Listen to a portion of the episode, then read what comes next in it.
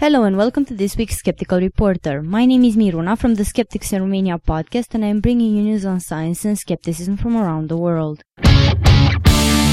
Continuing their raid on quacks and faith healers, health officials in India nabbed as many as 36 persons this week. The officials said a self-proclaimed doctor they caught had more medicines than food items in his kitchen.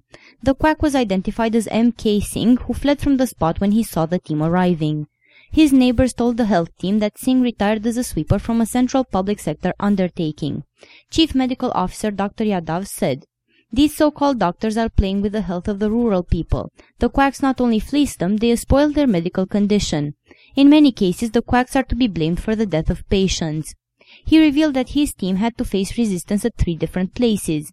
In Kakori, the superintendent of the community health center heading the team was held hostage by the employees of the Seher nursing home. Officials in the health team revealed that the quacks were well connected. In many places, the moment the health team cracked down, cell phones of the team leaders started ringing. Politicians and their aides used all sorts of measures to deter us. Block pramukhs and government officials also pleaded for certain quacks, said the deputy chief medical officer who preferred to remain anonymous. The tsunami that engulfed northeastern Japan two years ago has left some survivors believing they are seeing ghosts. But in a society like Japan's where people are wary of admitting to mental problems, many are turning to exorcists for help. Tales of spectral figures lined up at shops where now there is only rubble are what psychiatrists say is a reaction to the fear after March 11, 2011 disaster in which nearly 19,000 people were killed. The places where people say they see ghosts are largely those areas completely swept away by the tsunami, said Keizo Ohara, a psychiatrist in the city of Ishinomaki, one of the areas worst hit by the waves. In some places destroyed by the tsunami, people have reported seeing ghostly apparitions queuing outside supermarkets, which now are only rubble. Taxi drivers said they avoided the worst hit districts for fear of picking up phantom passengers. An analysis of the Cancer Treatment Centers of America has revealed how the centers managed to promise survival rates better than national averages after turning away patients. CTCA is not unique in turning away patients. A lot of doctors, hospitals, and other healthcare providers in the United States decline to treat people who can't pay or have inadequate insurance, among other reasons. What sets CTCA apart is that rejecting certain patients, and even more, culling some of its patients from its survival data, lets the company tout in ads and post on its website patient outcomes that look dramatically better than they would if the company treated all comers. CTCA reports on its website that the percentage of patients who are alive after 6 months, a year, 18 months, and longer regularly tops national figures. For instance, 60% of its non-small cell lung cancer patients are alive at 6 months, CTCA says, compared to 38% nationally.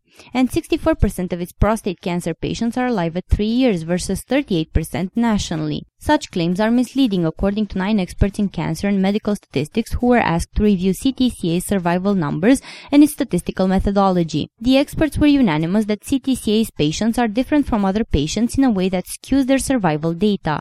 It has relatively few elderly patients even though cancer is a disease of the aged. It has almost none who are uninsured or covered by Medicaid, patients who tend to die sooner if they develop cancer and who are comparatively numerous in national statistics.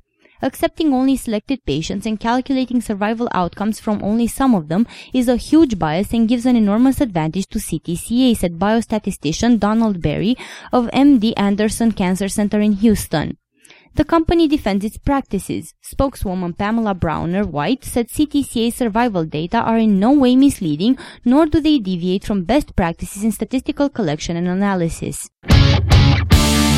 Travelers to Indonesia beware. Smuggling drugs will still earn you jail time, but if an official draft of the country's new criminal code becomes law, witches and people practicing black magic, even adulterers and those living together outside wedlock, may also be locked away. The new draft law is meant to modernize Indonesia's 1918 criminal code, which was last updated in 1958. But some of its proposals constitute a big step back to the Middle Ages. In a country where many people earnestly believe that they could be killed, injured, or robbed by a sorcerer using black magic, that crime will, for the first time, become part of criminal law. People guilty of using black magic to cause someone's illness, death, mental or physical suffering face up to five years in jail or a consistent sum in fines. Even claiming to have the power to cast dark spells would become a criminal offense, and if the magic was performed for financial gain, the penalty would increase by one third.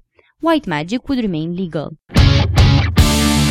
And now let's look at some news in science. Doctors announced that a baby had been cured of an HIV infection for the first time, a startling development that could change how infected newborns are treated and sharply reduce the number of children living with the virus that causes AIDS. The baby born in rural Mississippi was treated aggressively with antiretroviral drugs starting around 30 hours after birth, something that is not usually done. If further study shows this works in other babies, it will almost certainly become recommended globally. The United Nations estimates that 330,000 babies were newly infected in 2011, the most recent year for which there is data, and that more than 3 million children globally are living with HIV. If the report is confirmed, the child born in Mississippi would be only the second well-documented case of a cure in the world. That could give a lift to research aimed at a cure, something that only a few years ago was thought to be virtually impossible, though some experts said the findings in the baby would probably not be relevant to adults. NASA's Curiosity Mars rover has been put into safe mode after a computer glitch caused by corrupted files. The robot, which is analyzing rock samples on the red planet, is now running from a backup computer. NASA engineers are looking into possible causes for the files on the robot's flash memory being damaged. The fault means the rover's work has been put on temporary hold while the backup computer is reconfigured so it can take full control. We're still early on in the process, said project manager Richard Cook in an interview. We have probably several days, maybe a week of activities to get everything back and reconfigured. The corrupted files may have been caused by stray cosmic rays. Neuroscientists are pushing for a major project that would map the activity of the brain, potentially illuminating the causes of depression, schizophrenia, and other major mental health disorders. The Brain Activity Map project, as it is called, has been in the planning stages for some time. In the June 2012 issue of the journal Neuron, six scientists outlined broad proposals for developing non-invasive sensors and methods to experiment on single cells in neural networks. This February, President Barack Obama made a vague reference to the project in his State of the Union address, mentioning that it could unlock the answers to Alzheimer's. This week, the project's visionaries outlined their final goals in the journal Science. They call for an extended effort lasting several years to develop tools for monitoring up to a million neurons at a time. The end goal is to understand how brain networks function. The surface of the planet Mercury has been completely mapped for the first time in history, scientists say. The closest planet to the Sun hasn't received as much scientific attention as some of its more flashy solar system neighbors such as Mars, but NASA's Messenger spacecraft is helping to close the gap. The probe has been in orbit around Mercury since March 2011 and its team announced that the spacecraft had finished mapping the planet's surface. We can now say we have imaged every square meter of Mercury's surface from orbit, said Messenger Principal Investigator Sean Solomon of the Johns Hopkins University Applied Physics Laboratory. Admittedly, some regions are in permanent shadow, but we're actually peering into those shadows with our imaging systems. In addition to photographing the unseen parts of Mercury, the spacecraft substantially improved on the resolution of existing maps.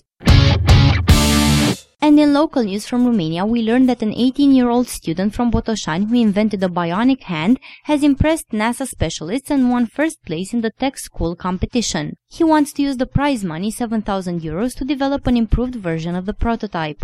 RoboHand, the project for a bionic hand developed by Konstantin Voinichuk, has also won the student a trip to NASA. The invention can imitate hand gestures and can be used in extreme precision tasks. This was Miruna for The Skeptical Reporter. This show was recorded today, the 8th of March 2013. Thank you for listening.